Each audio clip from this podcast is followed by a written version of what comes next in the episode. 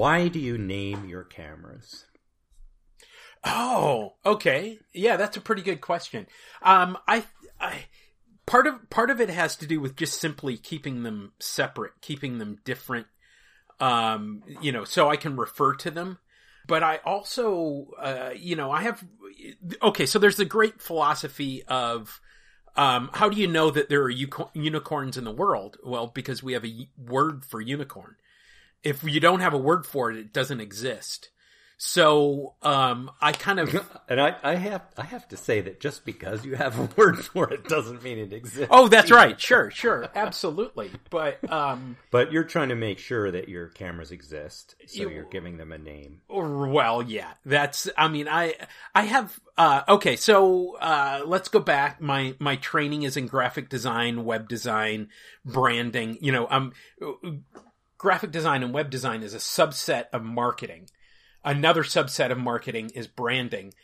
Part of branding is making a you know a logo mark and stuff like that. So it's all part of all part of my psyche. It's all part of the way i view any endeavor.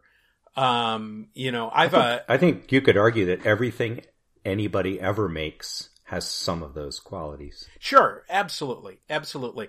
But I, I, branding to me is something that is very important and um, you know, I'll I'll see I'll see the world through the branding uh, lens quite a bit. You know, um, if you think of uh, every McDonald's employee is a part of their brand. So if you walk into a McDonald's and you know you're you're eating your hamburger and you know some some of the employees are off in the corner uh, you know goofing off that's part of the brand so now, is it part of the brand that McDonald's wants to to know? Eh, no, probably not.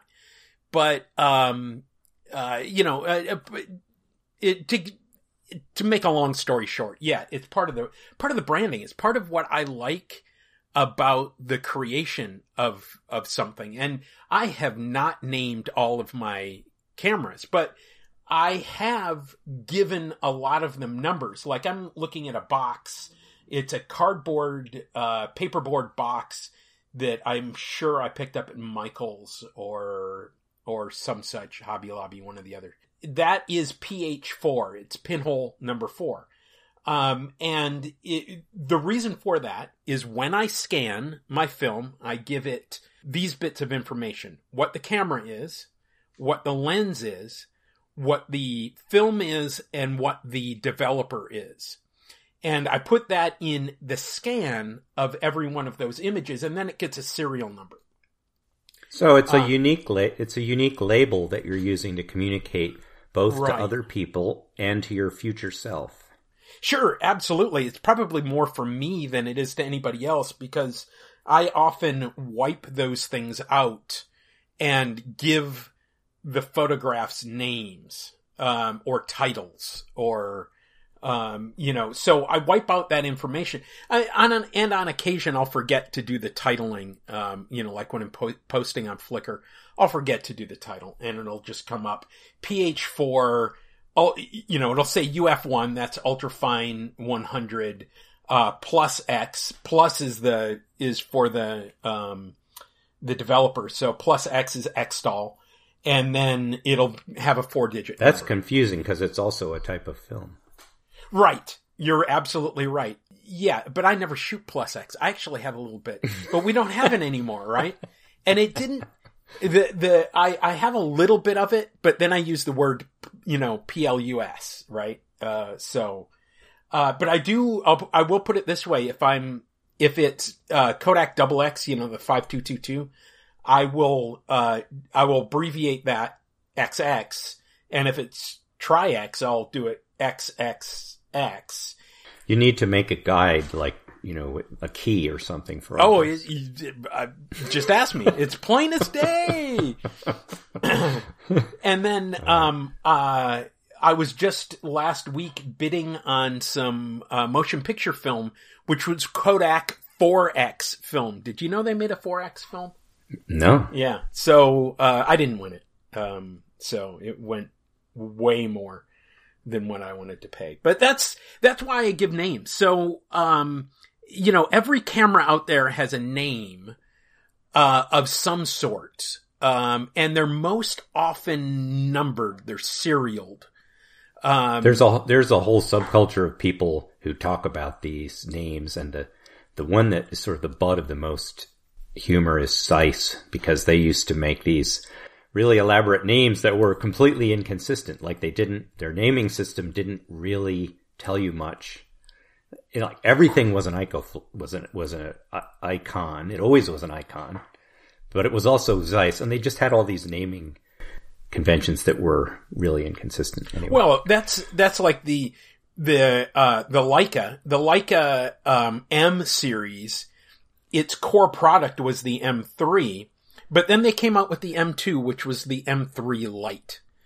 And it was, it was, and it's actually, uh, for a lot of people, it's a, considered a, a better camera, but, um, it just, it, I mean, it, it didn't have an automatic zeroing, uh, film counter, you know, and, and so anyway, um, so, so, yeah, I just fa- I just found the equivalent of that from the best of the Minoltas, which is the I haven't found an XD5 the XD XD7 was the top of the line at the very peak of their all manual camera period.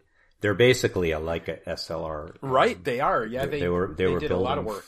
Yeah. Together. Anyway, but the XD5 is the cheap version of the XD7 and they took off like really minor stuff that doesn't matter, like a thing for covering up the eyepiece for during a long exposure, you know, which which you can use, you know, your hat or a piece of tape to do and uh, and just so that they could have a cheaper model, but they actually didn't want to spend the money to have a separate assembly line and a oh, separate oh, yeah. bunch of dies.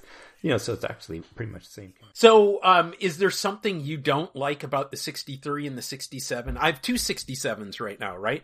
I have the 67 PH, which is the 67 pinhole, and then I have the 67 Woody. No, th- those two numbers have to be in the name and and they commonly are. I mean, regular, uh, you know, real camera builders like Mamiya and stuff.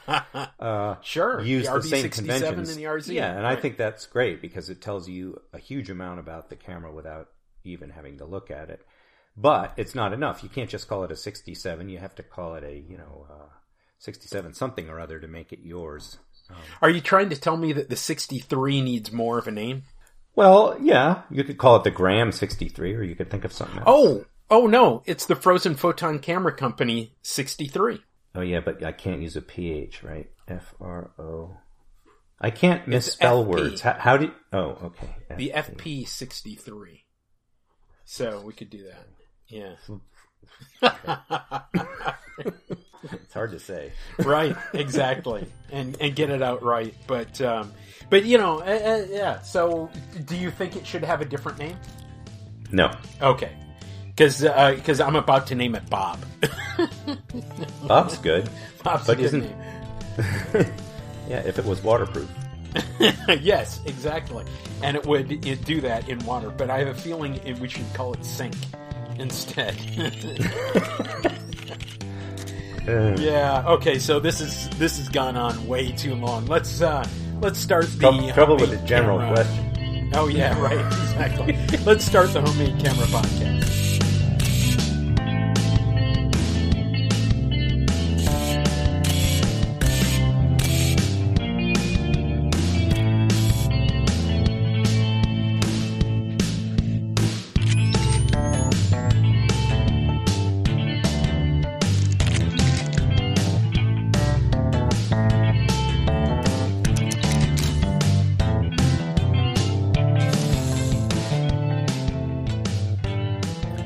So, listen, listen, Graham.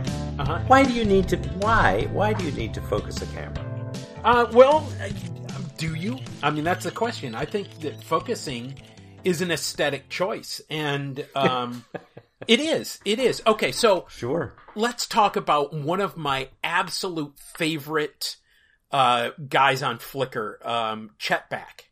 Um, and he's French, I assume, because it looks like everything in there is French, and when he comments on my work, it's in French. So I think he's French. Could be Belgian. I don't know. Uh, could be Swiss. Um, could be Canadian. You're absolutely right, but I think he's he's in Europe. But um, the deal is a lot of his work is done in uh, either early morning, late evening. Um, it's at angles of light or just after dusk. And his stuff is almost always out of focus, but it is almost always compelling. And I don't mm-hmm. know whether it's he doesn't bother to focus or whether he's really intentionally leaving a blur. Um, I don't know. Well, I'm sure it, there's only two. I think there's only two possibilities. Either it's intentional, uh, or he can't focus his eyes. Right. Which is the other possibility. And I remember right. Graham on this on this Sunny Sixteen podcast did a whole series of photographs. Right. The myopic without, me. Yeah. Without his glasses on, which is, you know, which if you are far or nearsighted, that's a you know that's a way of seeing the world that's always available to you. But if you have good sharp sharp vision as I do, then you you can't you have to do it on purpose. You don't have an option. And I have laser enhanced eyes. I had LASIK surgery, so um, I I now focus. But I mean, I that and that's actually one of the things that I like about that series is because you are he talked about when he was was talking you know starting it up he talked about the idea that you can if you are not wearing your glasses and you need glasses you can walk up on somebody and not know who they are and oh, then sure. and and probably offend the other person for not saying hi, right? Um, and it, and it can be really isolating. It can be, and you know, it's, it, it's literally, it's not literally a fog, but it's a literally a, a, a, an area in which you cannot see properly. So, um, so well, anyway, it's, it's, yeah, it's the most, it, uh, it's the most dominant sensory input in our brain by a big margin for most people. And if you can just turn it off or like turn down that's you know make it really quiet so you can barely make it out. That's a that's a really different experience. And i think uh, i think it's interesting that some people really see the world that way and some people don't. And we tend to sort of forget that. Right. And there and yeah. there are people uh, i had a, a cousin um, he was of my uh, in my mother's generation but he was like way at the front of a um, and he was actually an in-law but he uh, when I was in my teens, he would always bring his camera to our family reunions, and we had one every year. And um, and he had a Bronica, um, and he would shoot portraits of everybody, and um, and he would bring his albums, and he would show you know all of his pictures, and uh, he quit bringing the Bronica um, right about the time autofocus came in because he could no longer focus the Bronica. So, um, I mean, it is something that we as um, photographers really have to think through. Now, um, one of the reasons why I always talk about rangefinders is because I find them so simple to focus that if I remember to focus, I, you know, it's never out of focus, right? I always, right. I always hit my focus. Mm-hmm. Um, and I am not that way with SLRs at all. And you know, huh. actually, okay, let me, I'm gonna, I'll step back a bit on that. I was never that way with SLRs.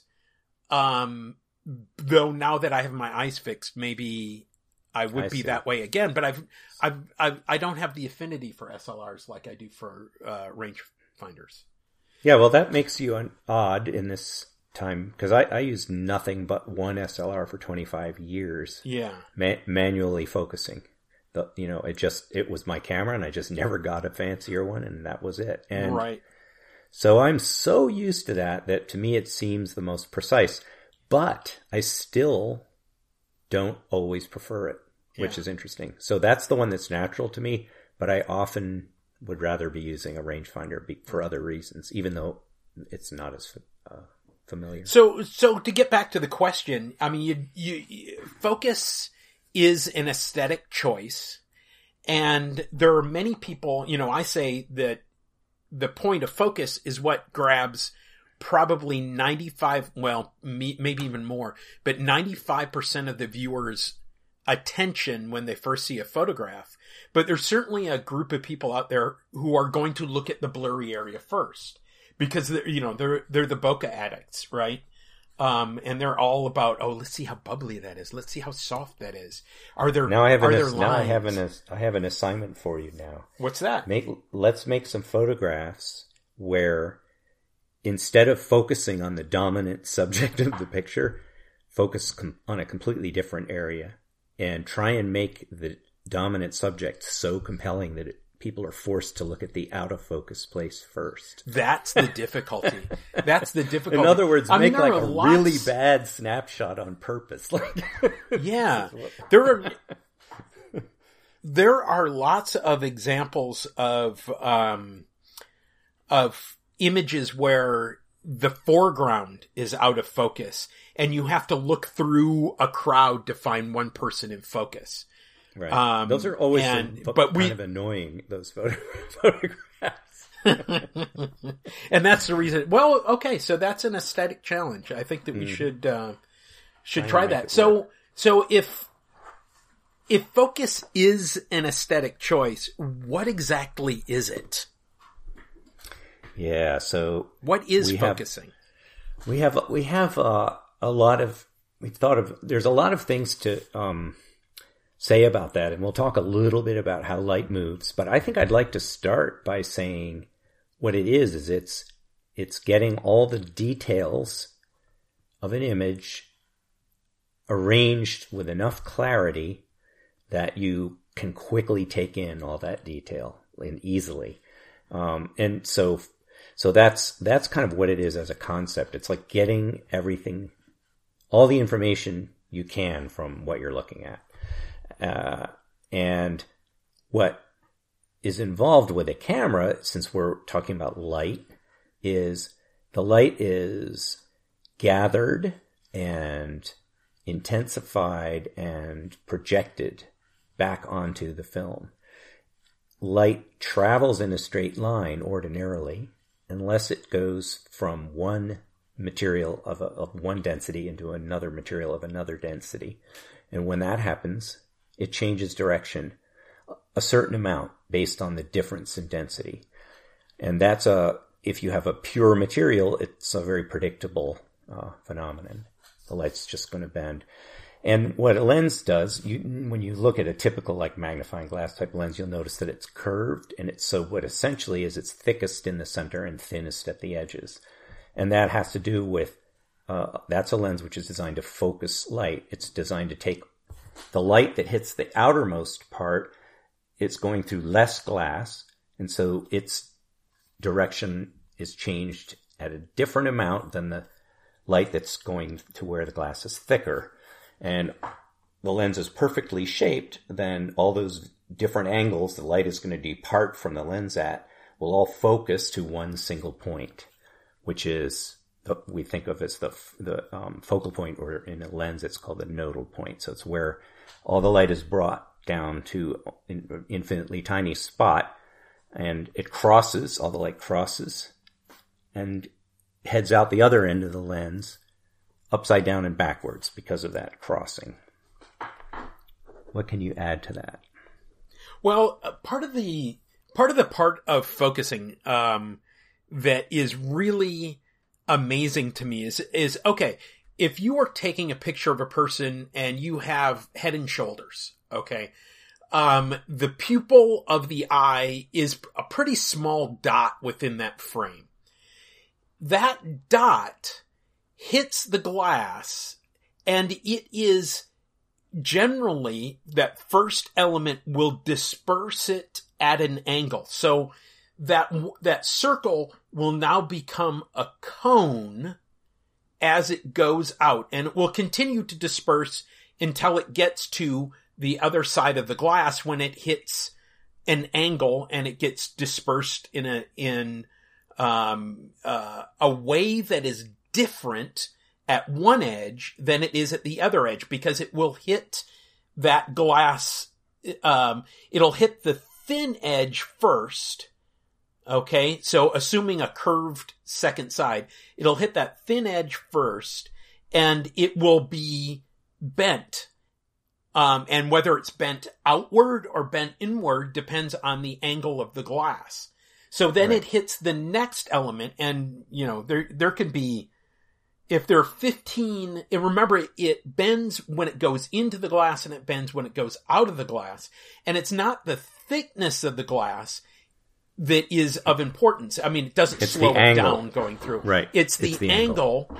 Right. and how long it takes to get to that. So, Right. so, um, it, it, in, if you have a 15 element lens, say a 15 elements in nine groups, I know it's it's hear am- that all the it's sort of amazing that anything's ever in focus when you think about it. Right. Well, the the thing is, it's going to be if it's 15 elements, that means it's got 30 bends that it takes. So it it it turns into a cone. But when that element is in focus, that eyeball, that pupil is in focus, it comes back, that cone starts shrinking down, and it comes back to a point on the film plane or the sensor, whatever you're recording on. So you get a you get a dot that becomes a cone that becomes a dot again, and um you know, and it it, uh, it depends on the the number of elements and all those different things. Um, but that to me is absolutely fascinating because that means, and this is the, the one of the things I absolutely love about light when it's in its particle mode those little bits of light are going right through each other. Oh yeah, yeah, absolutely. And and they're and that's not the and that's the way and and that's the and that's the way in which thinking about light as a particle is nonsense. And Right. it's it's clearly something much more interesting than that. One of the things one of the things that so that you brought up that the angle the light hits the glass at is what's significant and also the time. Uh, and what what is so when you think about something that's going to change direction 15 times at different rates all over the surface of all those 15 elements in a lens. It's just amazing that it can be made precise enough to work. But here's what it's just occurring to me. So when we're, we're defining focus with a, with a pinhole a pinhole does the same thing as a lens in a sense because every uh, piece of light that bounces off something and then hits that pinhole goes straight through it pretty much and comes out on the other side. And what when you when you hold up a piece of film like i don't know a foot away from that pinhole it's going to catch all the light coming f- through that hole uh, and stop it making an image that's much smaller than full size so you can think of as a camera as the opposite of an enlarger it's a shrinker right right. so it's taking in a full size image and it's putting it through a pinhole or a lens and so that everything has to go through a single point. And when that all comes out the other side of that point, upside down and backwards, you're catching it, uh, the cone of light at a short distance. So it makes a small image.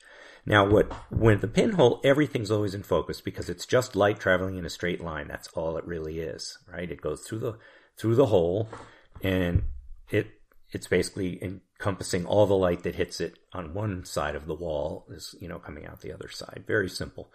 But with, with lenses, the idea is that all that zigzagging it's doing going through the elements, when it exits the rear, the last element in the lens, it's basically still uh, sort of out of sync, is the way you could think of it.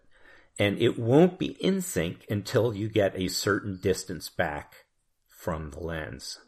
So, unlike a pinhole camera, which you can just move the film back and forth to make a different size image, and it's all going to be in focus more or less, the um, the other style, a lens, has a much more limited area where all the light will happen to be arranged so that you get a clear, detailed image.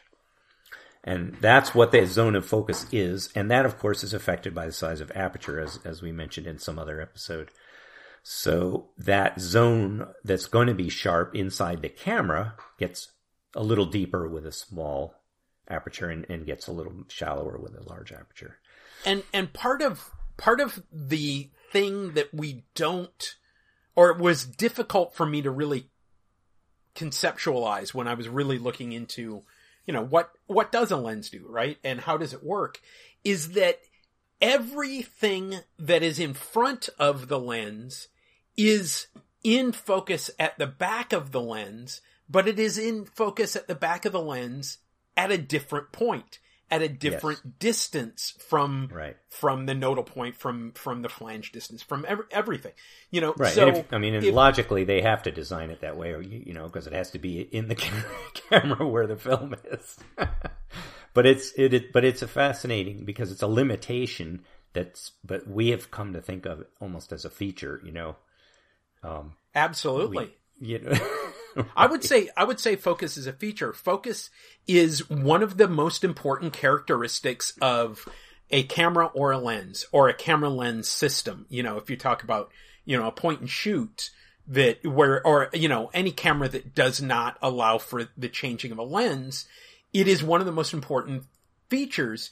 And one of the things that you'll see in reviews when okay, Rokinon comes out with a new 35 millimeter f 1.0 lens for mirrorless cameras. One of the things that everybody is going to talk about is how close can it focus? It focuses down to one meter. It focuses down to one foot. You know, that is an important feature for a lot of people because the, the more it will focus, the closer it will focus, increases the functionality of that lens.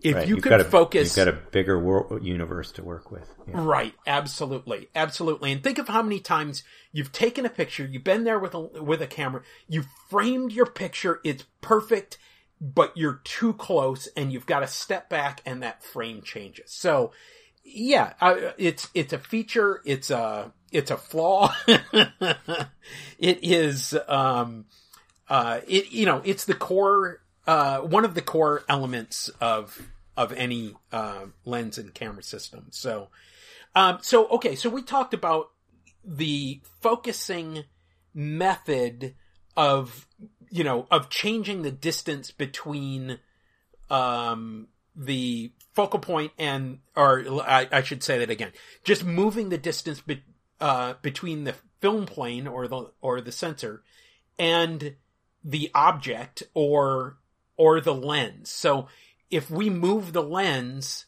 different objects in front of it or different distances in front of the lens will now be eligible for sharp focus. And so if we move that, if we change that arrangement of what is, you know, which one of those cones is back to a sharp point at the back of the, uh, at the film plane, um, so, I mean, that's one of the traditional me- methods we use for focusing, but there are some other ones. Isn't that right? Well, the ones that we, you and I have thought of so far, uh, start with uh, the most basic, which is the camera and lens is fixed and doesn't do any focusing at all. You just work with whatever that lens and aperture provide you for a depth of field and you design it ideally so that it goes from infinity to as close as possible. Um, and so you can figure this out and reverse engineer it when you make your own camera because usually a lens will have a focus scale or you can look it up on a table and you can say, all right, if, I think I can get away with shooting this, this particular camera at f16. You know, when it's dark, I'll just get fast film and it'll be all right. And then you look at the, at the depth of field on the, or scale on the lens and it, it says, oh, look, if I put Infinity on F16, it'll be in focus all the way to 10 feet or 6 feet. That's great. You know, that's a pretty big area that I can just know everything will be in focus.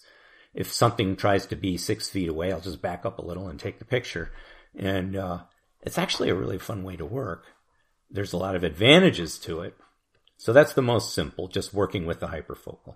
So I, a perfect example of that is I have a Canon FTQL. It's an old uh, uh, mid, uh, probably mid 60s Canon. And it has a, a 50 millimeter 1.4 FL Canon lens. And if I put infinity at 16, or excuse me, at, yeah, at f16, which is the smallest aperture that this particular lens has, it says that I can focus down to about eight feet. Yeah, looks like range. it's about eight feet. So eight yeah. feet to infinity at f16. So if this were instead at f11, I could uh, go from infinity to about 10 feet. So um, that would be the range, that would be the hyperfocal range of uh, of a of a lens in that situation. Yeah. So so it one of the things uh, you know I'm going to say it again, and, and I probably am going to beat this horse for a very long time. It is very easy to set up a camera with that hyperfocal system, and it is very easy to shoot because it mm-hmm. takes that whole decision making about focus right out of your hands, and you just have to know what your camera can do at different f stops. And, and then you get good some, to go. If you get some, uh, in the case of your lens, you can get some eight foot clown shoes, and that'll just keep you the right distance. That's right. Yep. How did you know what I wear? so right. okay, so that's the that's the the basic easiest way is that we we're not going to focus at all. So what are and a lot and a lot of cameras were made that way back sure. in the day. You would and they're actually yeah yeah. Some of them have the the added feature that they're not quite in focus anywhere too. So you know, then it makes it less of a of a problem. We'll we'll another have, way to do it. We'll have to tell Grandma the Sunny Sixteen that you know he should just get one of those old fixed non-focused cameras. There you go. Right. So okay. So another way is um, this is the most common way, probably throughout all of focusing. The the the most common way is to actually take that whole lens and just move it in closer and out further from the recording medium. So um, that could be you could do it with uh, any camera with a bellows. You know, allows that movement. That's the one of the big purposes of the bellows, and also the ability to collapse the whole thing. But um, one of the abilities of the bellows was designed to allow the the front standard where the lens was to move forward or back in relation to the to the film plane. And and also quite a few instead move the the the film back and forth instead of moving the lens, which has some advantages. Yeah. It doesn't really matter. You're just getting the lens and the film closer together or right. farther apart. Right, yeah. exactly.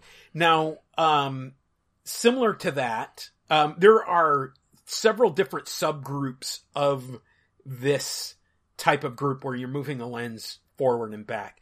Um, one of them is the helical focusing lens, and that is usually it's a lens barrel that when you turn it, it forces the lens to move further out or closer back to the film. Right, and, so the whole lens is riding inside a, a, little carriage that's moved by a screw thread. Right, exactly. So, um, we, you know, we have, um, that system where it's moving back and forth. We also have the concept of, uh, I think what, uh, what you referred to it was as the old, uh, pirate telescope method. Oh yeah, right, right, right. Where it moves, where it's just you know, a tube or a box that is sitting inside a cylinder or a, another box that is almost exactly identically the same size. So that there's some friction usually involved. So yeah, maybe strip, strips of felt sometimes or, or something like that. Sure. Yeah. Something to retard it. So if you let go, it's not going to just, you know, uh, yeah. run away. So it, so it's an adjustable sliding tube uh, that's also a light a light trap, and they're actually pretty easy to build, and I think they're underused. It's really robust compared to bellows. You can drop it, you know. Sure, absolutely. Depending on the materials. I mean, if you made it out of like I was talking about that um, paperboard or cardboard box, if you made it out of that, it, you, are going to drop it and nothing's going to break, right?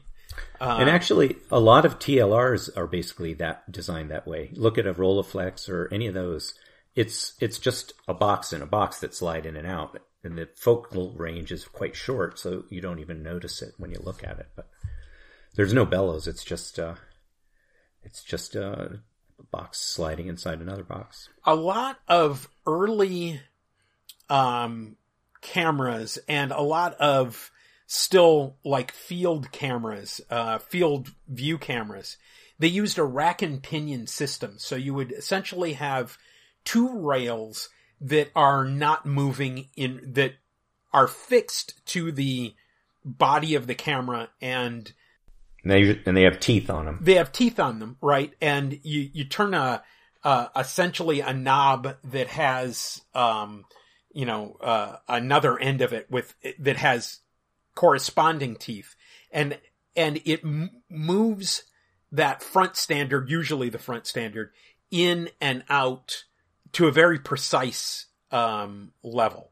Um, and it it also adds the feature that we call damping, so that though there's enough friction in the system so that it makes it easier for you to make very small, precise movements and then stop. You know, it's not going to just slide away from you the way a, a, slippery, loose connection would. And do you want to talk about internal focusing lenses?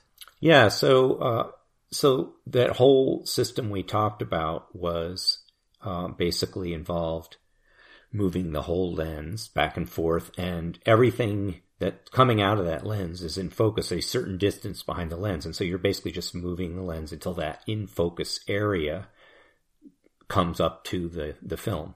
However, the, there's another way to do it. And, and this was a problem that needed to be solved to make really compact cameras with interchangeable lenses. And the solution was to design a lens so that inside the lens the elements are moved back and forth in relation to each other, changing the distance from the lens that the in focus area will be. So instead of moving the whole lens, you're you're changing the lens's characteristics um, so that the part of the image that you want to be in focus will be at the film plane. So this this lens holds still; it's locked to the camera, and either the front of the lens goes in and out, usually on a helical, or sometimes internal elements slide back and forth and the lens keeps the same length. Um, and they're uh, really common for uh, single lens reflex, anything where you had interchangeable lenses. And they're also, um, now we're just talking about focus. We're not talking about changing the focal length of, uh, of the lens that you would have on a zoom lens. But these the internal focusing mechanisms are really common on zoom lenses because you're already moving those elements around quite a bit. So, um, yeah. So, um, and then the last one, um, is very much related to the first one. So we talked about that fixed focus system. Um, well, once again, if you just change the aperture of that lens, then um, you're changing what area uh, of that lens is in apparent sharp focus. So um, just moving that that aperture dial uh, will also not only change what is in focus, but it'll change that the number of elements, the number of planes out in front of the lens that would be uh, in focus.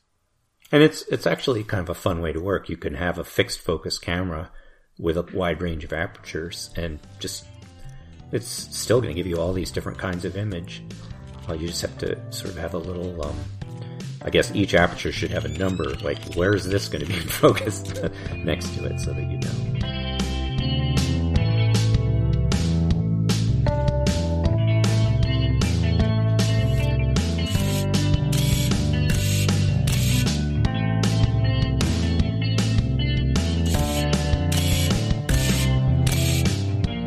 So we've got all those different types of uh, focusing methods.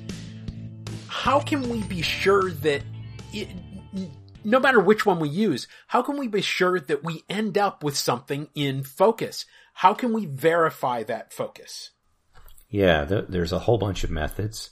Um, I'm going to start with the most basic, which is uh, there is no visual confirmation of focus but the lens was previously calibrated so that um, you know what what will be in focus, and then you just measure the distance, and you know it's going to work. It's like just sort of knowledge, and and then there are also you know cameras where everything's in focus, like a pinhole camera where it's not an issue at all. Um, so the, those are ones where you just know what the camera can do, and that's it. Um, and then the, the next step up along those lines would be a camera that you can focus, but you still have no way to see for yourself that it's in focus. Again, though, you can use knowledge so you can previously figure out what's in focus and then make marks, um, indicating what distance the lens is in focus at. And with those, you can use all kinds of ways of measuring the distance. You can guess, you can use a measuring tape, um, you could use a separate rangefinder or even another camera to, to measure the distance. And then you just turn the scale on the lens until it's, it's at that distance and just trust your previous calibration and take the picture. And that's actually kind of a freeing way to work because you just figure it out. And then once that problem's solved, all you have to think about is composing your shot. And so that can be kind of a, a nice way to work. I like viewfinder cameras that that force scale focusing. I, I I'm I'm with you, and I and it can be either in numbers of feet, uh, or it can be the you know the classic one block, two blocks mountain, uh, mm-hmm. flower, you know, uh, uh galaxy, whatever. right. Yeah, those those those are also a nice way to simplify it. And some of the old uh, and I'm sort of getting used to meters, which help because the numbers are smaller. sure. Right. And, I don't know. For some reason that makes it seem, you know, you don't agonize over it as much. You know, I, I'm, I'm still baffled by people. I, I had this actual, this conversation in a classroom. I'm teaching a class over the summer that is high school students. And, um, I said something about meters because there are at least three students in the class who are born outside the U.S. and and I said, you know, so it's um, you know what, thirty five feet or about six meters or something like that. Um, and one of the people said, I didn't, I, I don't know what meters are. And I said, Do you know what yards are? And he said, Sure, I know. I watch football. I said, There you go. You know, I mean, we've got that so ingrained. We're just guessing, right? If you well, need never... to know exactly, oh, yeah. you get a measuring device. We're just guessing, you know? Okay, anyway, I'm sorry. Uh, off that high horse. Uh, there you go. So, and I want to point out that I'm drinking a 12 ounce beer right now. So, uh oh. Right. Forget your milliliters. I'm drinking, it's not 330 or whatever. Uh, okay. So, um, uh, the next thing, the next thing is probably the oldest um, confirmation of focus, and that's the ground glass confirmation. Yeah. And uh, that's used, you know, in view cameras uh, uh, almost exclusively, I would say, in view cameras. And uh, well, well, I mean, that's the point of a view camera, isn't it? You're but, looking through but the, what you, what you're talking glass. about is what you're talking about is using ground glass directly. Directly, but actually, almost all cameras that let you see anything use ground glass. Good point. Good point. Um, and and it's funny because what it boils down to is the image that's emerging from the back of the camera, and it, it's supposed to have film right at the point where it's in focus. You arrange to put a piece of glass that has been ground, or basically a very roughened, a very finely roughened surface has been etched into the face of the glass that's uh, that the um, is representing the film, and it sort of sort of uh, catch catches the image. Um, it makes it possible for you to see the image right at that point uh, where it's in focus, and so as you focus the camera, you can literally see the image come you know come into clarity, and it's it's a fun looking at a ground glass directly uh, in a view camera if you've never done it uh, is really uh, it's beautiful. It's really fun.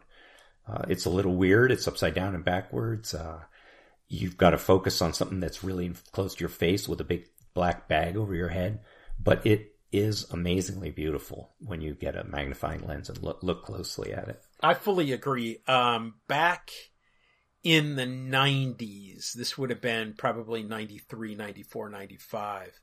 I had a 4x5 view camera that I could not afford to run, which made it very frustrating. But one of my favorite things to do was get in underneath and really look at what I was taking a picture of. That mm-hmm. I miss that. I miss that tremendously. So Maybe. Well, you know, you can stick a roll film holder on there. Right, right, exactly. That's what I do. I use uh, view cameras quite a bit, but I hard, I, I really am pretty much only using 120 film. Right. It's, it's just the way I'm set up right now, and it, it's fun one of the biggest problems with looking at the ground glass is, um, and especially when you're up close and especially when you need eye correction, right? That's a little bit difficult. So how do we, what are the aids that we can use to make sure that that focus is right on? Well, one of the big problems with any ground glass is, is stray light makes it harder to see reflections. So ideally you want to have your head inside a black bag, you know, so that you're, uh, that the brightest thing in your universe is that screen and there's no, no other light coming in to compete with it. And, uh, that makes a really big difference. Uh, they actually make nice ones now that are white on the outside to reflect light and black on the inside and mm-hmm. Velcro in all the right places and so forth. Um, but but the old press cameras just had a, a, little metal hood that would fold out, and they work quite well. Um, partly because those cameras had fairly fast lenses, so that's an issue with a view camera. A lot of view camera lenses are quite slow. Um, they're intended to be used, you know, stopped pretty far down, and making them big makes them heavy and expensive. So a lot of them have f8 would be the fastest, or even sometimes slower and the problem with that is that the image formed on the ground glass is really dim, even wide open. So it's worth, uh, if you're going to use a ground glass to focus, it is worth looking at getting a slightly brighter lens. 5.6, for instance, is pretty good. Oh, or, but the old press cameras were in, you know, the f4 range and, and those things, um, you can see with just a little hood, you can see fine on a sunny day. So, yeah. And one of the other things that you have to remember about what that f4 did is it it shrunk the depth of field so that it was more apparent when you were out of focus. So the once again, the wider open, the more wide open the aperture, the shorter your depth of field. So even though you might shoot stop down, opening your lens all the way helps keep helps with your focus because there's less of it that's possibly in focus. Yeah, so we you can't judge like those old Graflex lenses by modern standards. The f you know five f five or f four and a half lens, you were never mo- meant to shoot at those speeds. Like, of course, it's going to have blurry edges at you know f four or whatever, but you're not. That's just for focusing. It's just a focusing aid, really. You know, it's it's not practical. Although you can make really fun pictures with them wide open, but that's not really how they were used. Um, you you also talked something about focus stacking, and I'm I'm hazy on that. Can you yeah, clarify sure. that? Okay, well, that's actually a digital process, and it's generally done using uh, sensor-based cameras. But it it doesn't have to be. What you're doing is you're taking. So when you're taking extreme close-ups, bellows, you know, macro bellows focus, you know, very close to um, to your subject you'll have an extremely shallow depth of field. And this uh, computer process that's been developed, uh, software, to get over that problem. And what happens is you take a whole series of pictures, moving the focus a little bit forward each time. Click, click, click, click, click. And when you've got, you know, a whole bunch of pictures, each one focused a little bit closer than the one before, the computer looks at all this and reassembles them into an image that has as much depth of field as you managed, you know, to run to run through. So so you can take impossibly deep focus, ultra close up pictures, and it's an absolutely fantastic uh, process. Okay, so is this like? Um, I remember uh, it's got to be a decade ago. Uh, Lytro came out with their light is, field camera. No, is, is, it similar thing? different. I don't actually okay. know how those work. Yeah, I don't know how they work.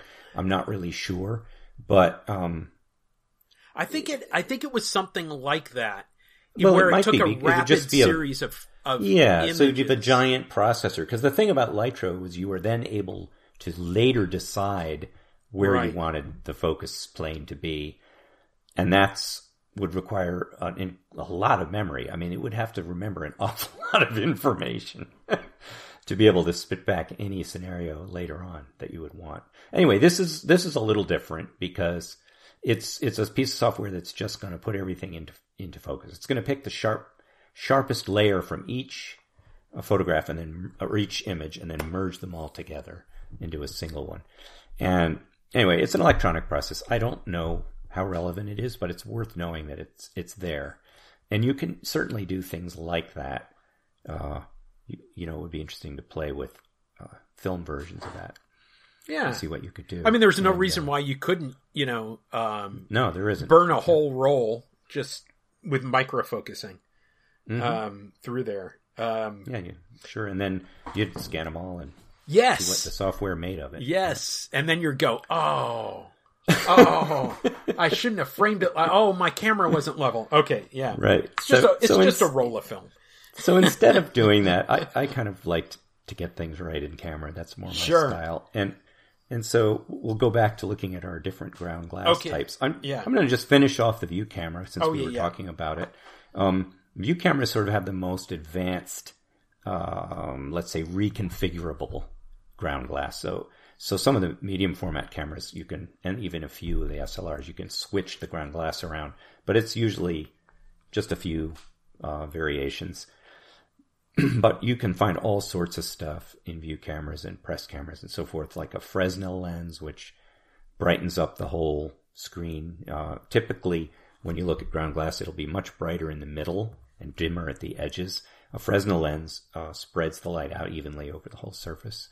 Um, then you'll often see the corners cut off, and that's actually uh, uh, a way that you can peep in through the ground glass and see with your eye if any of the bellows are sagging into the field of view. Ah, So I've if you peep wondered through- that. If you peep through there and you can't see the entire lens, then you're going to have, you know, some bellows shadow. And if you're making extreme movements, it's pretty easy to, for the bellows to sag into the picture. Um, so that's what those little things, and they also allow air to escape. So a lot of focusing mechanisms cause a, a, a fixed volume to compress. And you don't really want to have a bellows stirring up dust and, and, you know, messing things up when you, uh, focus. So there needs to be some place for air to get out. Um, and, and then it has to be light tight when you take the picture. So in this case, the film, uh, holder will block those, you know, you'll be replacing the ground glass with film holder. So there won't be a light leak. So, um, are you ready to move on to my favorite system? I bet nobody can guess what my favorite system is. Uh, okay. Can you? uh, uh, no system. No system. No, come on. Rangefinders. Oh, Rangefinders. oh, we're going to go to There we go. Oh, for focusing I for see. focusing. Absolutely. So you're So- going to skip over reflex and all that. Oh, oh, was there something else? Oh, I'm sorry. I'll just say really briefly that there's a there's a piece of ground glass capturing the image in a re, any of the single lens reflex or twin lens reflex cameras. Yeah. There's always uh, a ground glass that's capturing the image so that you can tell when it's in focus. And the reflex is just the presence of a mirror or a Yeah. set of mirrors that that Or prisms or whatever. yeah, uh, and and the the point is that they make that ground glass that you're looking at the exact same distance from the lens as the film plane.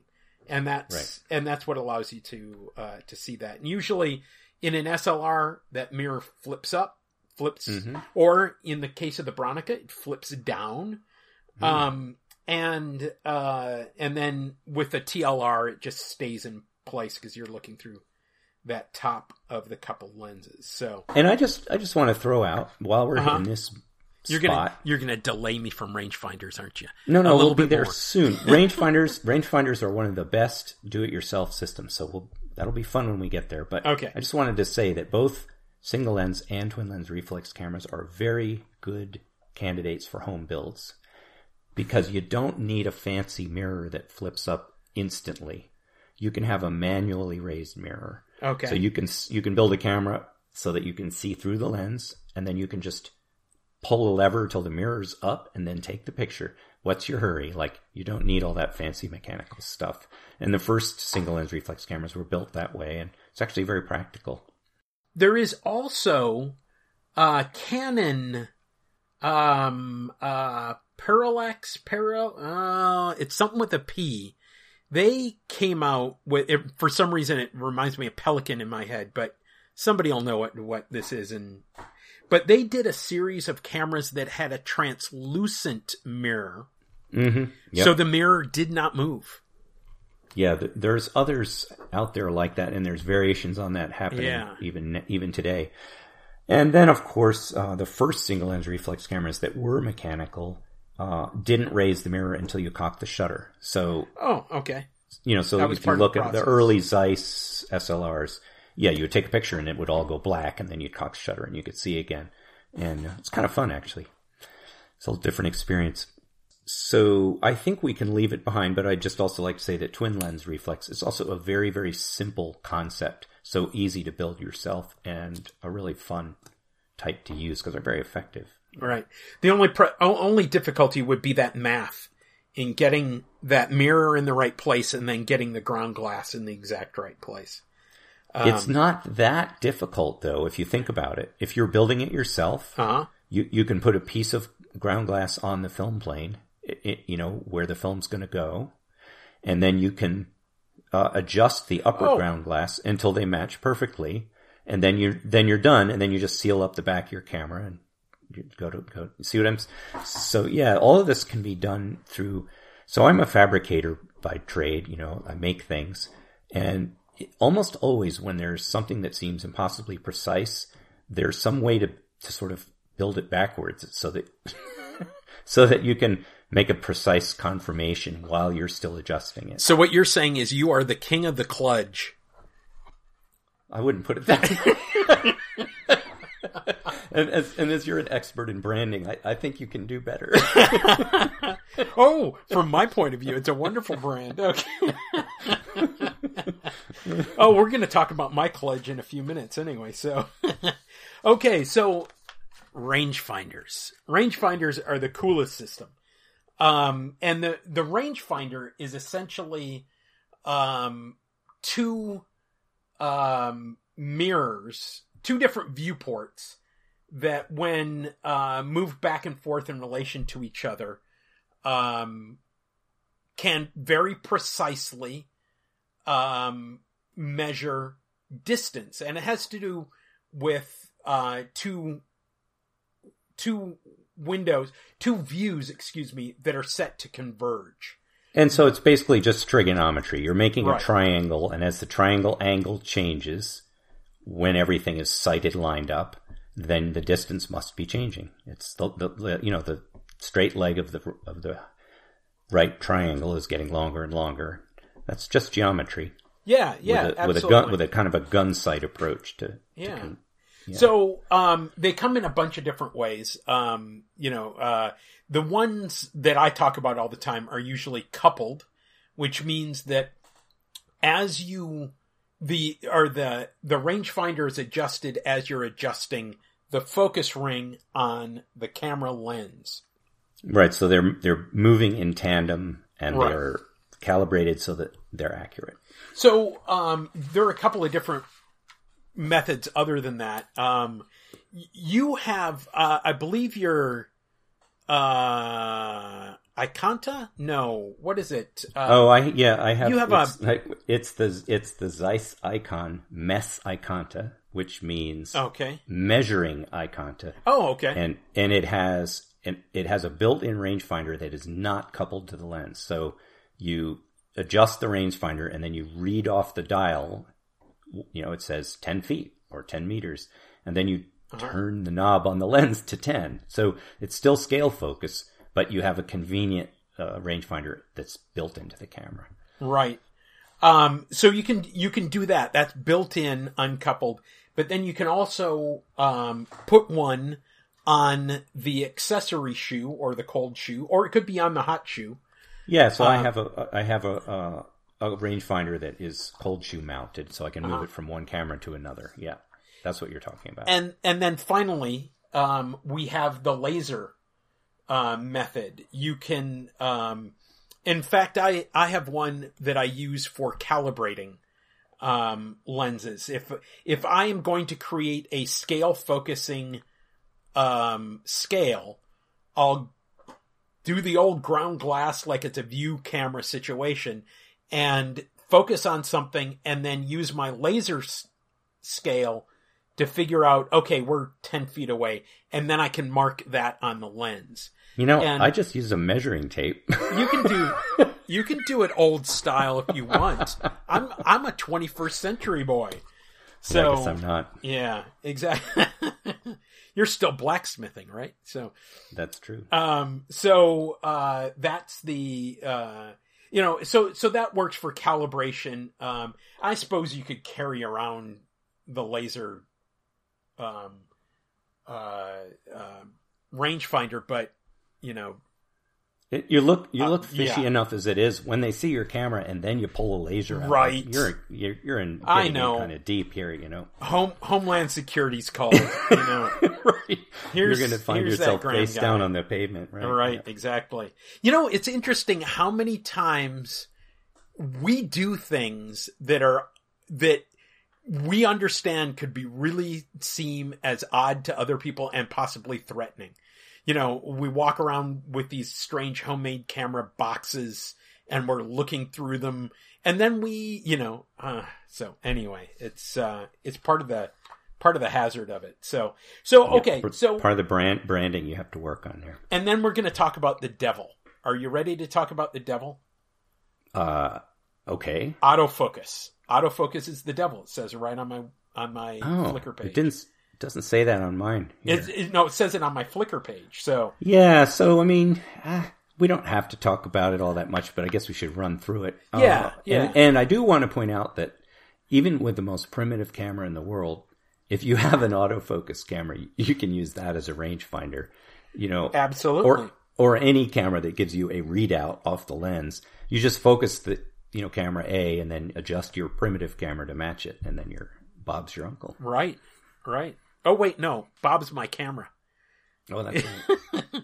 okay, so um, one of the things I'm going to say about autofocus, autofocus has gotten tons better in the modern age when you have uh, the confirmation LEDs.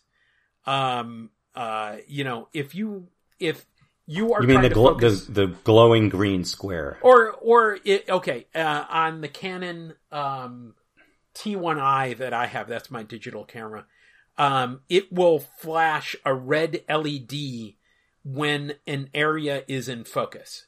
So it will, if right, all right, or so, mirror, mirrorless cameras have, uh, let's say, even more sophisticated sure methods. Right. Sure, um, and that is really good, but it does not stop people from using those cameras and having having have them having them yeah, I'll figure out what I was trying to say there in a second. But when people use them often, you'll see that they are focused against the back wall of the room.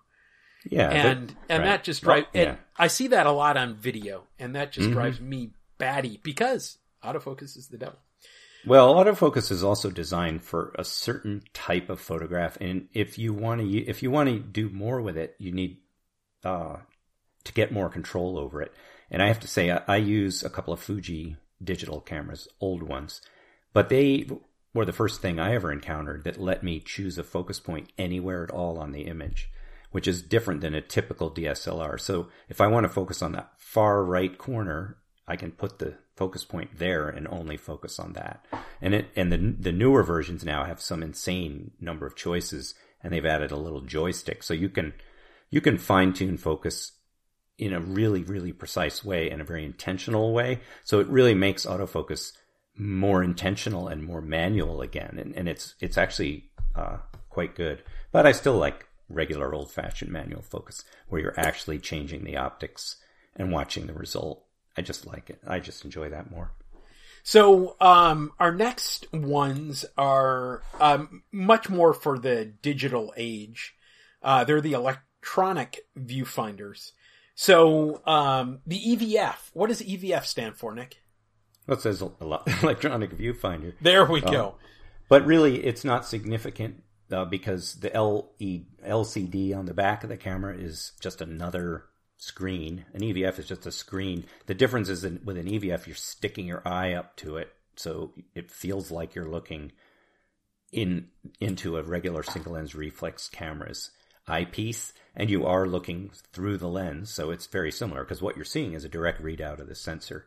And then there's also um, uh, looking at the back of the camera, which is what DSLRs and, and point and shoots allow. And that, you know, it's it's just a tiny screen that it's often hard to focus on. I can't focus on them at all without reading glasses. Very awkward. I, I can't really use those. When I had uh, my Canon T3i that had the um, infrared and uh, UV cutoff filter removed and replaced with just clear glass, so that I could shoot infrared and I could shoot ultraviolet, um, or and or I could just shoot visible spectrum or full spectrum as as I like to refer to it when I shot at all um, the distance of, uh, or excuse me, the light wavelength in infrared is different from that of visible. So if I relied on the autofocus system, it would confirm a focus that was not actually in focus because of uh, of the the wavelength uh, of the light. Sure. So I had to use live view with that. And, mm-hmm. at, you know, so I would always, if I went out shooting, I took my reading glasses. Um, uh, because right. I was doing everything with that, uh, live view screen. Right. And, and the, and I'll tell you that EVF, a good EVF is so much nicer than staring at that little live view right. screen. No, so, so mirrorless cameras are great for things like, uh, infrared. But you know, I was just reading the manual of this old Minolta that I just uh, worked on, and it has an offset marked on the focus scale for shooting infrared film. So yes. what you, so you you know you, you focus and then you move that by the, you know just over that amount to that offset mark, and and uh, and it will work with infrared film. That's kind of cool. So that's a, a thing to good thing to know that if you're photographing in a different light range, you need to adjust your focus scale. Right. You're to shoot shoot infrared or anything. Right. Like and I'm looking at um, a Minolta MD 50 millimeter uh, 1.7 f 1.7, um, and it has yeah, it's a little dot right next to the 4 mm-hmm. on the focus there scale. So yeah, so yeah.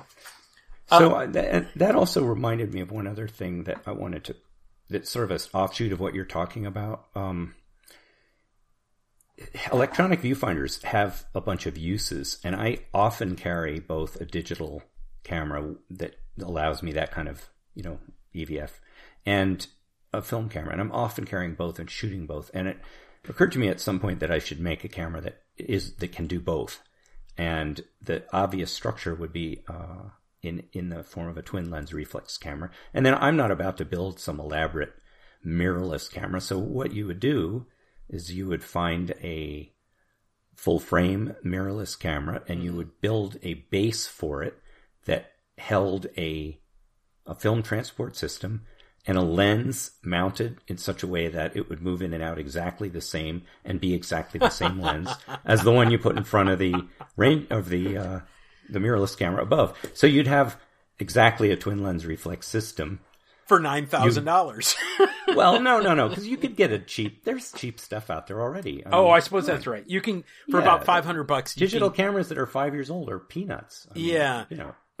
you yeah, you can get an so uh, Canon EOS five, which is a full frame for about four or five hundred bucks. So yeah, so yeah. give it another couple years and we'll build this thing. Yeah. Yeah. Anyway, it it would be fun. It's another uh, DIY project on my long list. Anyway, now we can move on and get rid of that topic. I mean, so what? So what's significant about that uh, fact that you don't need to make an adjustment to focus infrared on an EVF?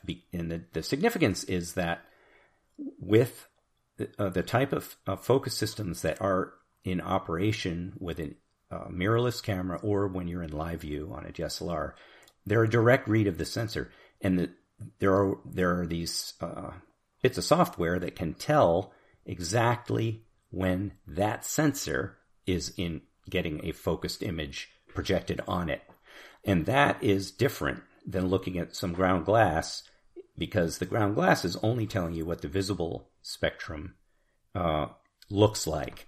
It can't tell you what infrared looks like because you can't see the infrared. But the, the sensor is just measuring what's going on with waves, no matter what their wavelength is. It doesn't care. It's not a human. it's a little robot. And, So, you know, it can tell what what's in focus no matter what the wavelength is. And that's that's really different. And it, it makes them much more precise than any camera that uses a parallel system for focusing. And most DSLRs have a separate system that's essentially a automatic electronic rangefinder that's measuring distance and then transferring that information to the lens. And that's a place where if they're not calibrated right, you won't get a, an in focus image. Whereas with uh, electronic cameras that are taking information directly from the sensor, there's nothing that needs to be calibrated. It just is either in focus or isn't, and the little brain in there knows. So there's uh, much less that can go wrong.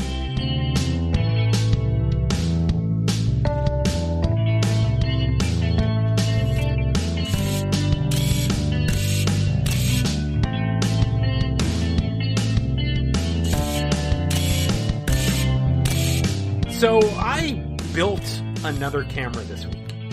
I took that um, six by seven Graflok back, um, and I built a camera around it. Um, so I had a I had a starting point. I had that back as a starting point, but I also had a lens. Uh, I had a 75 millimeter f 4.5 Rodenstock Ysaron I think that's how you spell it. Y S A R O N. Ysaron. Yeah, I have I have a Ysarex. I have a Ysarex X from okay. a, different Polaroid. Yeah, and and this is in a Polaroid Prontor shutter, and I didn't know what camera this came from, and on our forums when I was talking about this build, um, Jonas um, gave me a little bit of crap about the the um, it being from a copy camera. And I thought, no, Polaroid didn't make copy cameras. And sure enough, they did.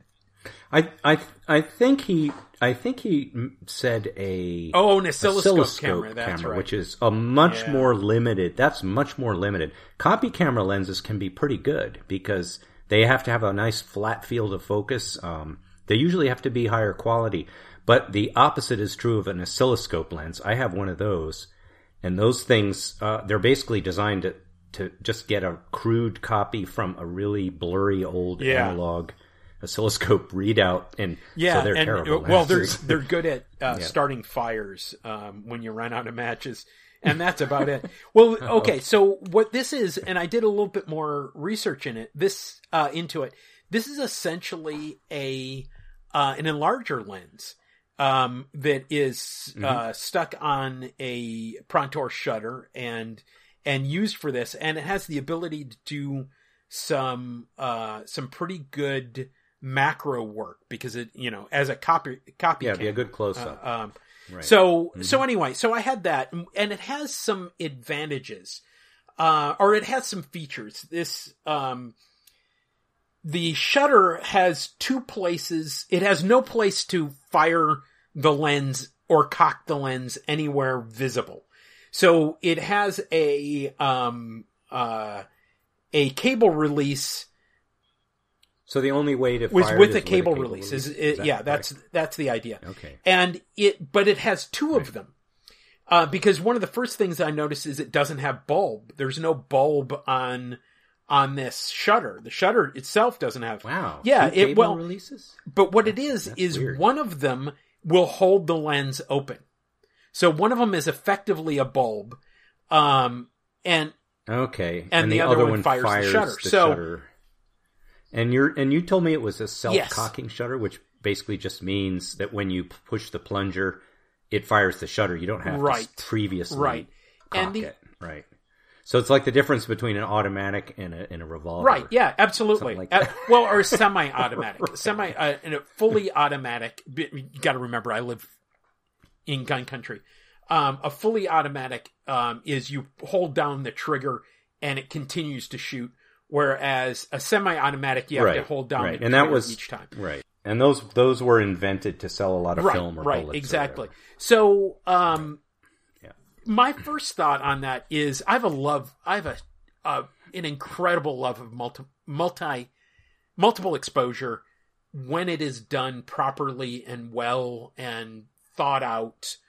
Um, and uh, so I thought, as soon as I got that lens and I realized it was a self cocking lens, and this was about a year ago that I bought it, um, I was going to make a multi exposure camera um, with that lens. So um, I had the back. Um, and I had uh, the lens. All I needed was a body to separate them and to hold the light away. So, um, you know, I'd successfully done the 3D printed body to go on this back, um, that I used for a pinhole camera. And I, you know, took that on my last little trip and I've, um, continued to shoot it when I got back and I, and I really like it. And, uh, I'm going to send you one as soon as I can get that 3D printer going.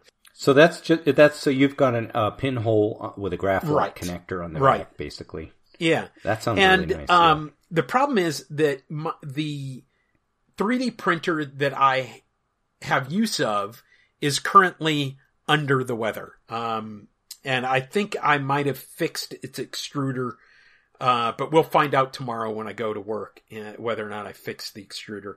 But um, I did take it home because I didn't have the tools at, at school. So uh, I'll find out tomorrow. Uh, but in the meantime, I had a bunch of wood um, in the shed. So um, I figured I would just build a box. I can do that. I have wood wood tools, so I'd just build a box. So I had to figure out a couple of things, and this is you know this is our classic build. The first thing that I had to figure out was what was the flange focal distance on that lens. So um, I have uh, you know I don't need any sort of fancy device. I have a paper towel tube. And what I do is I know a 75 millimeter lens is not going to focus past 10 centimeters, right? It's not going to be 100 millimeters or more. So I started there and I started cutting down that paper tube just millimeter by millimeter until I was right where I wanted to. we gotta get, you gotta get you a Yeah, right, exactly. You man. could do that, but this took with and re- with it, scratch a little it took me about it. four minutes. So I don't think, you know, we can get a fancy machine and, you know, all those types of things. It took me four minutes with a paper towel tube.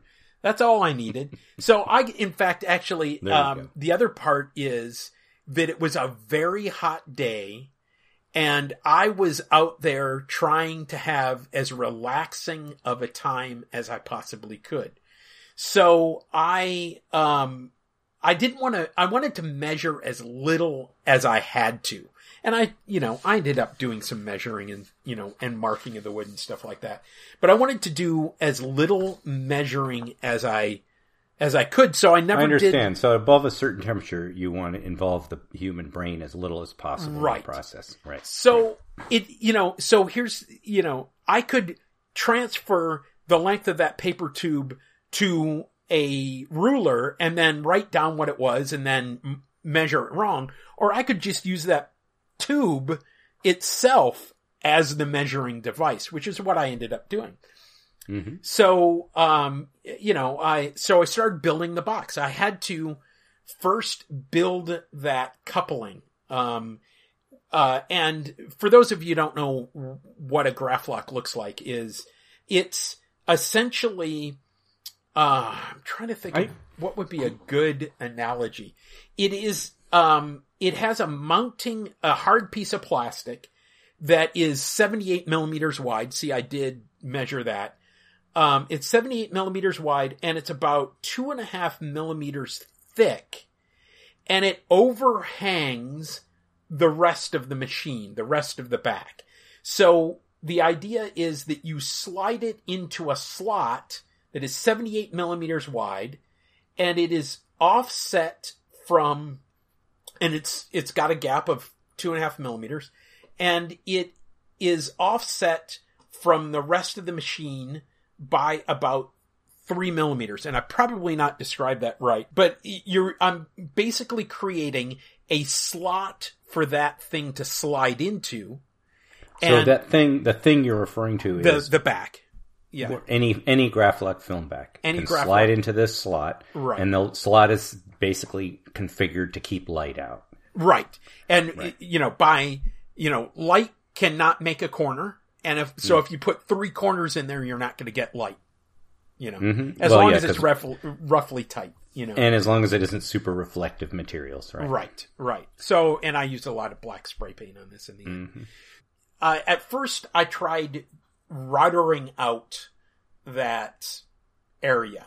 Um, and the problem was I was using um, a relatively, uh, I was using a quarter inch, no, probably three eighths inch um, piece of wood that I think it was poplar. It oh, might yeah. have so been poplar. Just, it's just really like spongy. It's yeah. spongy. It's soft.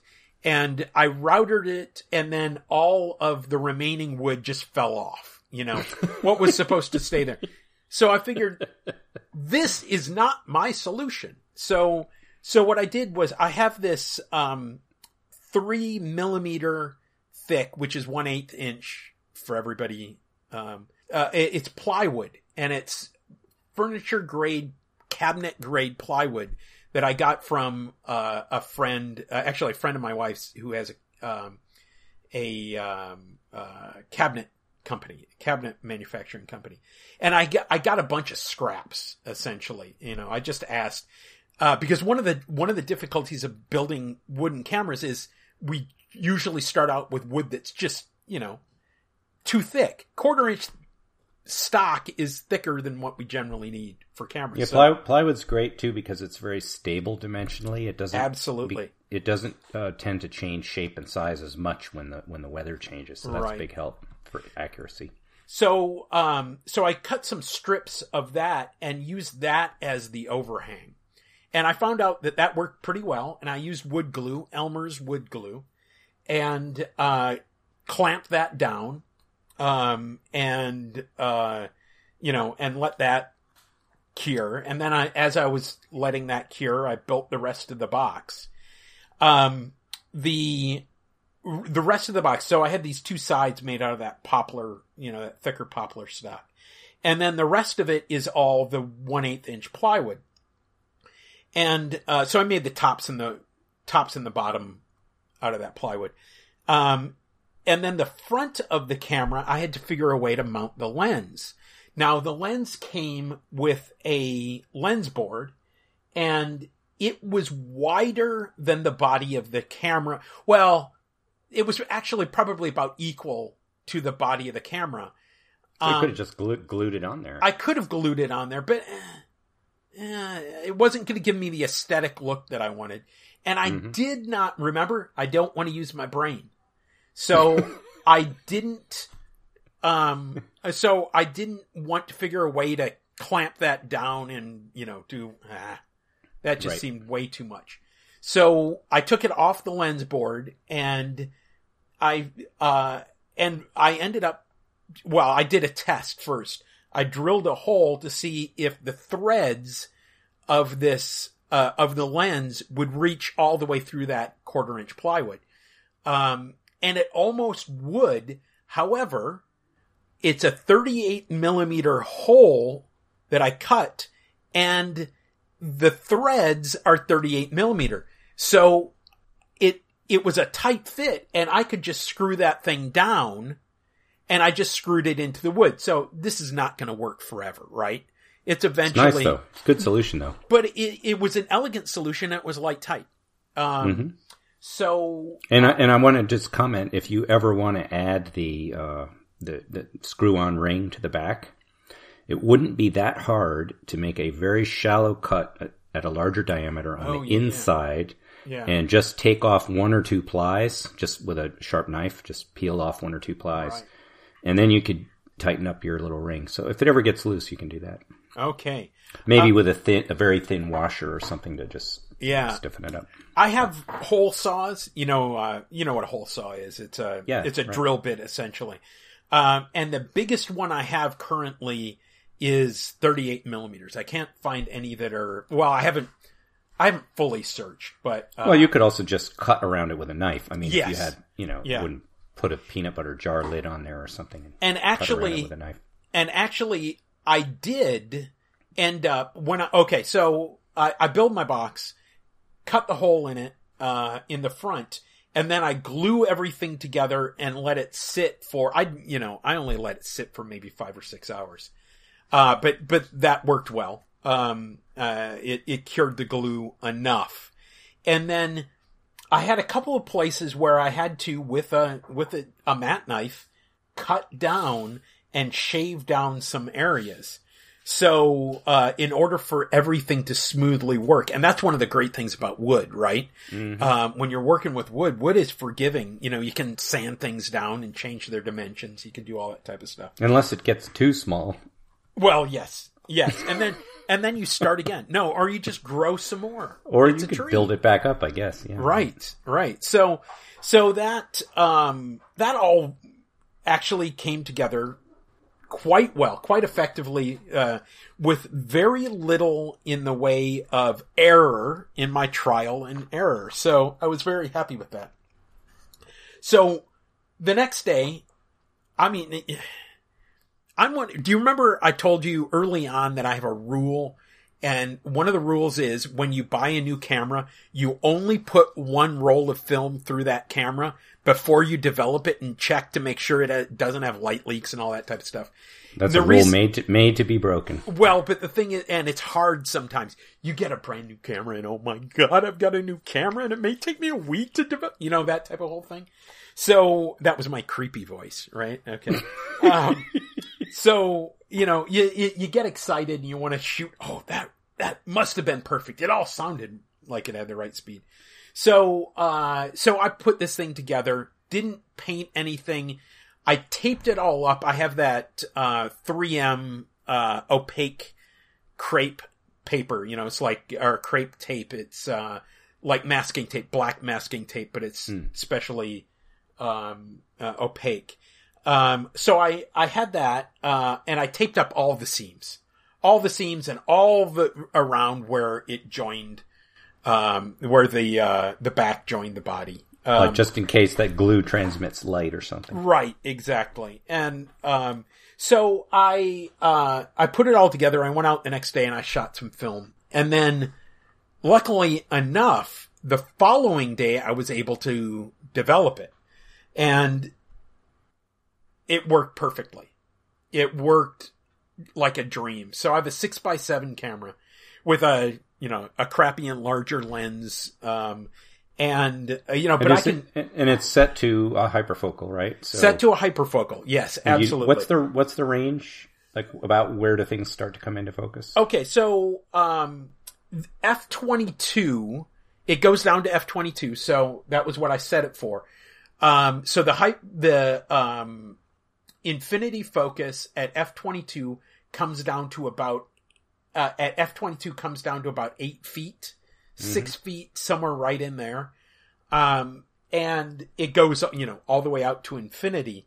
Um, and at F16, it's at, I think, 35 feet versus, um, 10 feet, 10, 11 feet, something like that. Um, 10 feet to 35. And what, and yeah. just out of curiosity, what's the widest it goes? It down to 4.5. So and at 4.5, what's it? Do you, do you remember what it focuses on? It I'll have to make a measurement. I wasn't really too concerned about that, but well, I it'd really be interesting should. to know because now really you have should. a yeah you have a, that's your focus control and right. uh, I mean I could see both F twenty two and F sixteen being particularly useful, but it'd be kind of fun to know what wide open is so that you could you know as the sun's going down you wanted to just put a subject just the right distance away and take a right. picture. You'd know know right. it is. So, um, so the just so you guys know, the time scale was um, Monday I built it. Tuesday I shot it. Wednesday I developed the film. Thursday I was at work. Um, and Tuesday I was at work. I shot on the way to work. Uh, but on uh, Friday I finished it, and by finishing it, I sanded everything down, made everything smooth, dusted it all, um, you know, did the final fine adjustments on the mount, um, on the, um, on the mount with the, uh, what do you call it, um, uh, with the back, um, the coupling with the back. That's what I should say. And then I, um, painted it yellow.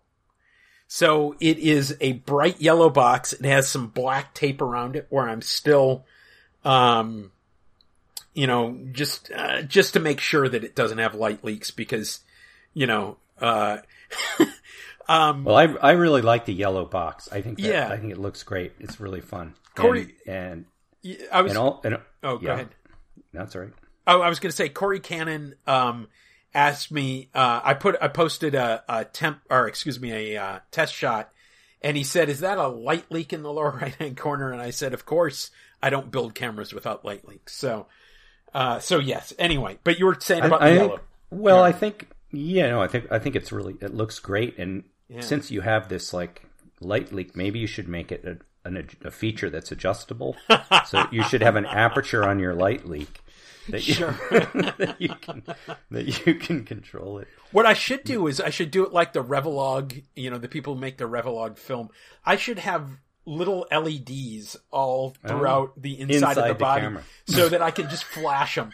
You know, oh, artificial this, light leaks. I don't know. This don't needs know. a this needs a red and a yellow. yeah, exactly. So, oh, so instead yeah. of filters, you could just like have it right a bunch right. of blue light inside right. the camera. Right. So, so one of the things that I think that is particularly nice about this camera um, is the size of the shutter that this lens is in. Um, it's it's a disc. Ah, I'm gonna guess. I suppose. Hang on. I will tell you how big it is because I have a ruler and I have a brain that's working today. It is uh, about uh, two and three eighths inches wide, and for our European, for the, everybody else in the world, just over seven centimeters. Um, and the thing about it is, it's a big black disc, um, that is sitting here on the front of a, a yellow box that the proportions I think are really actually nice. I think it is kind of a pretty camera in an ugly sort of way, if that makes any sense to you. I think it's almost perfect, but it needs four tiny little yellow feet so that it oh, becomes yes. a little animal. You know, they could be very minimal, just like less than a thimble each one. But, okay, yeah, good point. Yeah. And uh, and a belly button that we call a um, a tripod mount. Tripod mount, right? Exactly. Yeah. So I guess that that makes the tripod the mother. Uh, yes, it would. I think it would. so uh, one of the things that's nice about this um, is it doesn't have a viewfinder yet. I bought a viewfinder on eBay yesterday. Um, so um, it does not currently have a viewfinder. It's 75 millimeters on uh, six by six seven. By seven. I would say that that's about a 42. Yeah, yeah, that's like a perfect right normal. Yeah, a perfect normal. Yep. Um, and um, so it uh, so I'll I'll get that viewfinder uh, on the top, but right now what it has is it has a flat bottom, so I can put it anywhere, uh, and it's not going to fall over. It's you know it's got a big enough uh, bottom. You know, okay. So here's one of the things: is the back never touches the ground, and it doesn't really go very far. It goes a little bit up above the body, but um, so I can set it down and take a picture or the other thing is that I can hold it up and I can put the horizon line at the top of the box. So Sure. It, so I mean those those types of things really help with the framing. And so, I got to say that with a, with a perfect normal lens, you actually don't need any lenses in your viewfinder. So you could make any kind of direct viewfinder, whether it's a you know a tube that you look through, or right. or a sport right. finder with a wireframe. Any of those will work because it's it's the focal length of the lens is exactly similar to your your own eyes. Yeah. So good point. Yeah. Good point. So it so, actually would be. I think it'd be really nice with a little speed graphic type pop up a rectangle on the front and a uh-huh. sighting, a little sighting. Oh yeah, yeah. Eye thing in the back because it'd just be. You could fold it down and I don't know, it'd be cool. Yeah, yeah, yeah, yeah. I'll I'll come up with that. So so anyway, it's good. Now the problem is that I shot a bunch of multiple exposures with this in that test um that test shot and then I realized it, when I looked at them I was kind of eh, because I've really forgotten how to shoot multiple exposures for my eye. Now I want to point out, I'm going to tell everybody, you know, we do an outline of this. And when I put down the line, I have to remember how to shoot multiple exposures with it. Nick wrote in, just keep shooting without advancing the film. so, uh, yeah, no, I, are certain things. I love doing the rotational, which is you oh. focus on an oh. object, you take a step to the right, you shoot again, you take right, a step right. to the right, shoot again, you, okay. So the rotational around, I like doing a bunch of those types of things and, yeah. Yeah. Well, it's well, not, that works though, right? I mean, you, yeah. you have a separate film advance and shuttercocking, so it's right. Almost, it's like hard not to make multiple not exposures. Not only that, but I did an experiment with a with a with a roll that I shot over the weekend, and what I did was I took a shot, and this thing, uh, the this back has film adv- it has a film advance lever and it's one pull of the lever advances the film to the next frame. It's a single stroke um, advancement, but it's ratcheted. So what I did was I released the the catch, shot a picture, advanced it a little bit, shot another picture, advanced it a little bit and shot another picture, advanced it a little bit and shot another picture. We'll see how that comes out. Um, uh, it's just another one of the possibilities that you can do with this. And the great thing about it is, um, because I'm doing that with this back, I'm going to go directly to that next frame because it's got it's doing all the film advance uh, film handling for me. So, mm. so that that's uh, that's pretty good. So I'm going to call this success. Yeah, uh, sounds good. So I like the uh, way it looks too. Yeah, I mean, yeah, I think and, funny, funny looking cameras are a big advantage.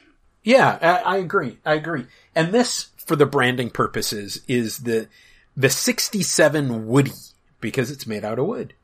And I just have realized there's a whole sideline of here where you know people who are embarrassed by their expensive high tech digital camera could hire us to make homely looking covers for them.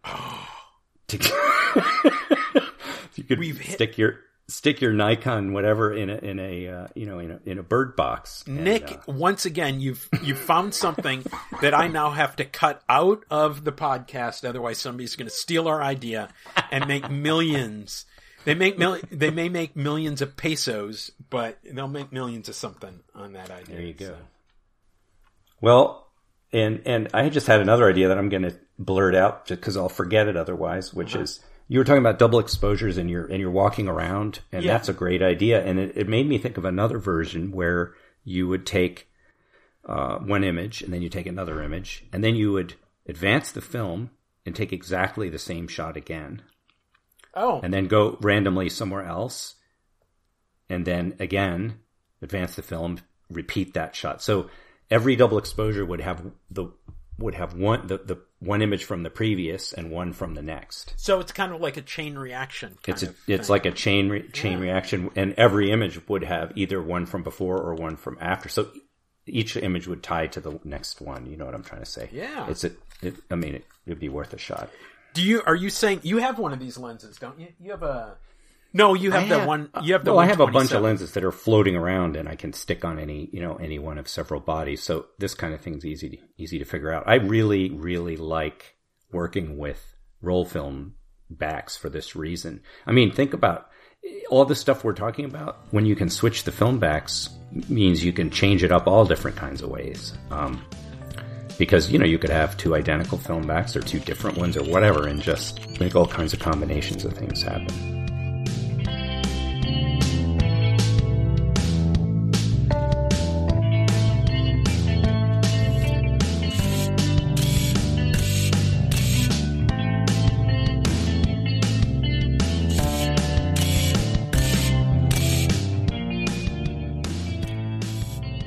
So I talked about the 67 Woody, about what I'm building this week. Did you have any any builds this week? Did you have any time to do any? Well, I didn't build any new cameras, but I did have a bunch of fun uh, doing some camera repair work. Um, and I'll just sort of, well, I'm not going to talk about it now, but if you look at the homemade uh, camera website, um, or no, Flickr page, we have, uh, I put up some pictures of a Minolta XD5 that I just recently replaced all the light seals on. Uh, and it was real satisfying because I found this camera super bargain for something I really wanted, which is a Minolta that's fun to shoot. I have a lot of lenses, and uh, you know, it just needed a little bit of a little bit of work, and it was it was satisfying fixing it. So that was my DIY for the week. All right. So the books I wanted to talk about are all books about old cameras because that's a, a really good source of information, inspiration, uh, cool design ideas, uh, great aesthetics, and also even just you know looking discovering parts and pieces that might be useful. So there's a whole lot of these books out there. There's an infinite supply of them. And I tend to look for them in, you know, used bookstores. So I've found some of these. I don't know whether they're in print or not, but it doesn't matter anymore these days. You can get any book. And uh, the first one is particularly useful. is called Cameras from Daguerreotype to Instant Pictures. And it's by Brian W. Coe, C-O-E. Uh, and that book is all filled with very detailed line drawings, and it really is tracing the history of camera design. So it it's a, it's got a tremendous variety of uh, really out there contraptions, and it covers all kinds of different specific areas separately. So it's it's a great book just on all the ways you can concoct a camera. Oh, okay. really, really useful. Um, and then uh, another similar book is out of the uh, George Eastman House, the Kodak Museum in Rochester, and it's 500 cameras, 170 years. I have that one. Uh, well, I don't personally have that one, but uh, the school library has that one, and I checked that out. Yeah. Yeah, Todd Gustafson, 170 years of photographic innovations. Anyhow, um, mine's a used copy that somebody named Delaney gave to somebody else.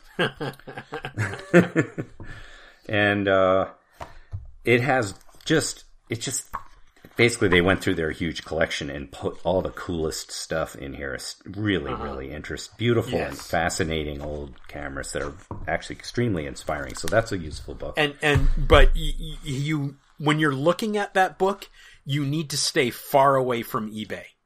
Oh, because oh, this stuff is all so far out of my range that that oh. doesn't bother me. Oh, okay. yeah. these are these are the really rare things, but great. We have them in a book, and we can imitate them if we want to. and so the other book that I'm going to mention, there's an infinite number of similar ones to what I just, uh, the one I just mentioned. But this book, Collecting and Using Classic Cameras by Ivor Matanle, with 320 illustrations, is Thames and Hudson published it, and it's uh-huh. It's a classic book. I think he's a British author, and it goes through it really starts in the 1930s and goes up to the present. And it he's really talking about classic cameras from the point of view of someone who's going to buy them and use them. And the book came out before the end of the film era, so it was cameras that were already classics, you know, when this was written, which was in I don't know the 90s or something like that, maybe the 80s. And it covers a lot of cameras you and I really like to use, but because it's from the point of view of someone who's going to use them. It's not about their history so much. It's not so much about, you know, the design as about how usable the different ones are from a very practical point of view. And a lot of that information is directly useful if you're planning to uh, build your own cameras, as well as collect and fix and use the old stuff. Very useful book. You're, yeah. And once again, each time you talk about these books, I head off to uh, Amazon and I ordered one of them uh, from the last one. So, uh, well, those two were fantastic. Those are essential ones. I mean, a lot of these you don't really need, but those are actually the, the, the like nitty gritty information. And I thought you already had the other one, the pinhole one. Um, I had a different pinhole one. So, um, so I, I, I did order one of those and, uh, it's, it's, it's coming my way. So, um, last episode, I stumbled across some uh, email, uh, reading people's emails, and one of them I was looking for and I couldn't find it. it was from Ralph Lundvall, um, and he was talking about uh, two episodes ago uh, when we were talking about shutters and apertures um, uh, together. and what they do. And he, I, I thought he had a really great, and I was, I was struggling, you know, okay, so one is for time, one's for volume, all this type of thing. And he talked about, uh, he had a great analogy. Uh, he said, I think of a pipe of light, the length of which is handled by the shutter. The diameter is handled by the variable, uh, by the variable apertures. And that to me is really great because because the light's shooting along at 186,000 miles a second, and and you open that pipe. That's a okay, long pipe. that's a long pipe. Yeah, it's well, even even a fast shutter is going to give you a long pipe. But but that and it does. You don't even have to think of it as moving that distance. But I thought that that was a really great way of looking at it. You know, if you uh, if you think of it, um, maybe you know I'll, I'll extend the analogy or, or morph it a little bit. If you think about it as a milk can, okay, so different sized apertures versus different shutter speeds can give you the same volume, right? Sure. But they might have different characteristics. One of them having a, you know bigger diameter and the other one having a, a longer length that type of thing. And I think that that's a really good analogy. And as soon as he wrote that, or as soon as I read what he wrote, I thought, oh, what a great way to, to think of it. So, so I thought that mm-hmm. that was pretty good. Yeah. And it, it, it helps you visualize why one, one stop is such a big deal because if you imagine a, a one foot, you know, pipe of light that's two inches thick, right. and then you and then you jump the aperture up, well, the volume goes up really. You know, it's a it's a it's a logarithmic right uh, right logarithmic increase, not just a, a small increase. Right. So, um, do you have anybody uh, that you want to talk about? Uh, any any shout outs uh, in particular this week? Oh no, I didn't actually come up with any. Yeah. Uh, I, I, I wasn't really. I just just barely finished work and dashed in here to record this. So yeah, I, I, think I think I'm going going to um, say again, Chetbak. Um, it's not, and this is not something about. Uh, I, okay, so we talk a lot about making cameras and the mechanics and the science and all that type of stuff. Um, but really, what we're trying to do is make pretty pictures. We're going trying to make devices that make the pictures that we want, right? So I'm going to say I'm going to go back to Chetbak uh, on Flickr, and uh, it's you know uh, once again I think it's French, so I'm sure I'm butchering it, like we did Jonas's name for a couple episodes. Um, what's what's the word you're looking for? Well, no, what I'm trying to say is, um, uh, I, I, his work is compelling. Do you okay? So when you put something up on Flickr and, or on Instagram or wherever and you get a like, you know, those are good. You know, there's some people out there who's, who are going to like everything that you do. Uh, and then there are some people who are going to like some of the things. And, you know, depending on what work they do and the vision that they have, if I can get Chet to like one of mine and comment on it, I've done something. You know what I mean? It's it's that I respect his work so much that when he, he comments just, on he, he mine, could just be he could just be really nice. He could be just well, no. I'm what I'm saying is ah, but what I'm but what I'm saying is he doesn't comment very often on my stuff. Maybe he's just lazy. I don't know. We've already determined he can't focus. So, uh, so, so anyway, I just really I I love love looking Let, at let's try stuff. let's i'm trying to get you to say the name. Oh well here uh, um i it, i can't i why don't you spell it? Uh, c-h-e-t-b-a-k i think is what it is. Oh uh, i have no uh, idea what language that is. Who yeah. yeah. And um uh here i'll go to uh go to flickr right now and um i think maybe it's b-a-k something. Check yeah here we go it is the picture makes him look like uh, Dustin Hoffman, not Dustin Hoffman. Um, uh, I've done the wrong. Uh, um, oh my god. Um, let, uh, anyway, I, have I've given the wrong name, and I, now I can't think of who I'm trying to think of. It's C H E T B A K fifty nine. C H E T B A K. Well, that might not even be a name. That could just be like uh, you know some Right. part, piece, pieces and parts of other words, or who knows. Right. So, um, so I'm going to say, take take a look at his stuff, um, and um, uh, and see if see what you think of it. And um, so, anyway, my my point is that when he comments on my stuff, uh, you know, it's uh, I take it with more more of a grain of salt than I would with somebody else's, if that makes any sense, or the opposite. I, I really like when he comments on my stuff. Oh, these yeah, these are great. These are really nice. So Yes. the way you de- the way you described them, Uh-huh. uh, I had a much more uh, exaggerated idea. These are these are uh, just very precisely and subtly out of focus. Yeah. way that makes them feel much more intimate than the typical 100% sharp. But they're also not like super blurry. Like I follow some people that I actually admire quite a bit that you can barely make out what's in the image at all Yeah. because that that can be done well. But this is a, a very subtle uh, use of focus, and I'm sure it's intentional. I'm positive. Yeah. Oh, I, I, I think I'm pretty sure it is too. Um, Yeah.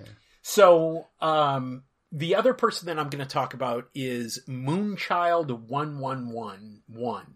So it's Moonchild, and then there are four ones, and this is also on Flickr.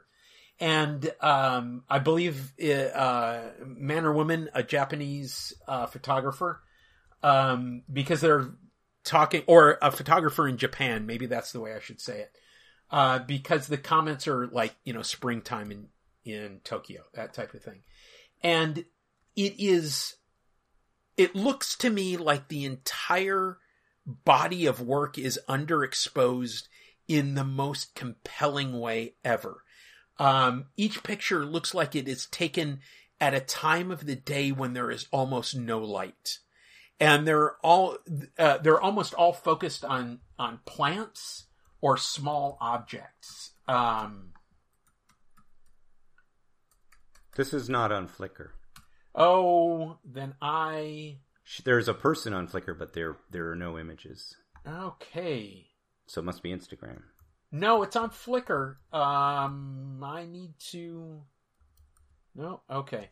Well, I'll uh, I'll take a look. I'll get a better um, uh, maybe okay. Maybe you're a secret uh, Yeah. friend of this person, but when I look at their page, I see Yeah. uh, just a blank thing saying there aren't any pictures. Okay. Well, I'll look at who I faved, and I will. And maybe that just means you have to follow them or something. Um, Yeah, So I, I haven't really, uh, Okay, I really don't know that much about how. yeah. Um. It could just be that you have to click it and then they decide if you're real or not. Oh, that could be because it it is M O O N C H I L D one one one one. So it oh, may not oh, be. no. There's uh, the person I looked at had one one one less one. Okay. That's awkward. Okay. Yeah. This is this is a different moonchild. Here we go. Uh people and nope. Okay. Moonchild and four ones. Four ones. No, I'm not getting anything. Okay. So I'll I'll send you a link, uh, or I'll I'll put a link maybe to the um, uh, in in in the show notes. Um, but it is very s- select um, focus or a very short depth of field, um, very dim, um, and it there every one of them is toned in the same way, um, so that it it has a slight warm tone to it. Um, so uh, it's not quite. It's all black and white. It's all square. Um, Oh no, I do find one color picture, but uh, I'll send you the link, and then um, uh, I'll put it up in our um, uh, in the show notes for this. Uh, Great. so okay, so um, if you want to get a hold of us, Graham at uh, homemadecamera.com, Nick at homemadecamera.com, and podcast at homemadecamera.com. Um, and, uh, we, you know, you, those are all email. Um, our Flickr group is the Homemade Camera Podcast on Flickr. Um, your, I am, uh, Freezer of Photons on Flickr. And you, and that's all one word. And Nick, you are Nick Lyle at, on Flickr, correct? Mm-hmm. And, it. and you are also on Instagram. You never say your Instagram. Should I tell people what it is or? Oh, or sure. A- it doesn't matter. It's A V Y N I C K. Okay. And, um, it, you just, yeah. Anyway, you just appeared there one day. Um, we are also part of the Film Podcast Network. For list uh, for a listing of film and experimental photography podcasts, visit filmpodcastnetwork.com. If you have a podcast yourself, there's a form for you to fill out and give us your information about your show, and we will um, add you to the listing. And I, also, as always, I want to send a thanks to Robbie Cribbs of Soundtrap Studios for composing and producing the music that we use with this podcast.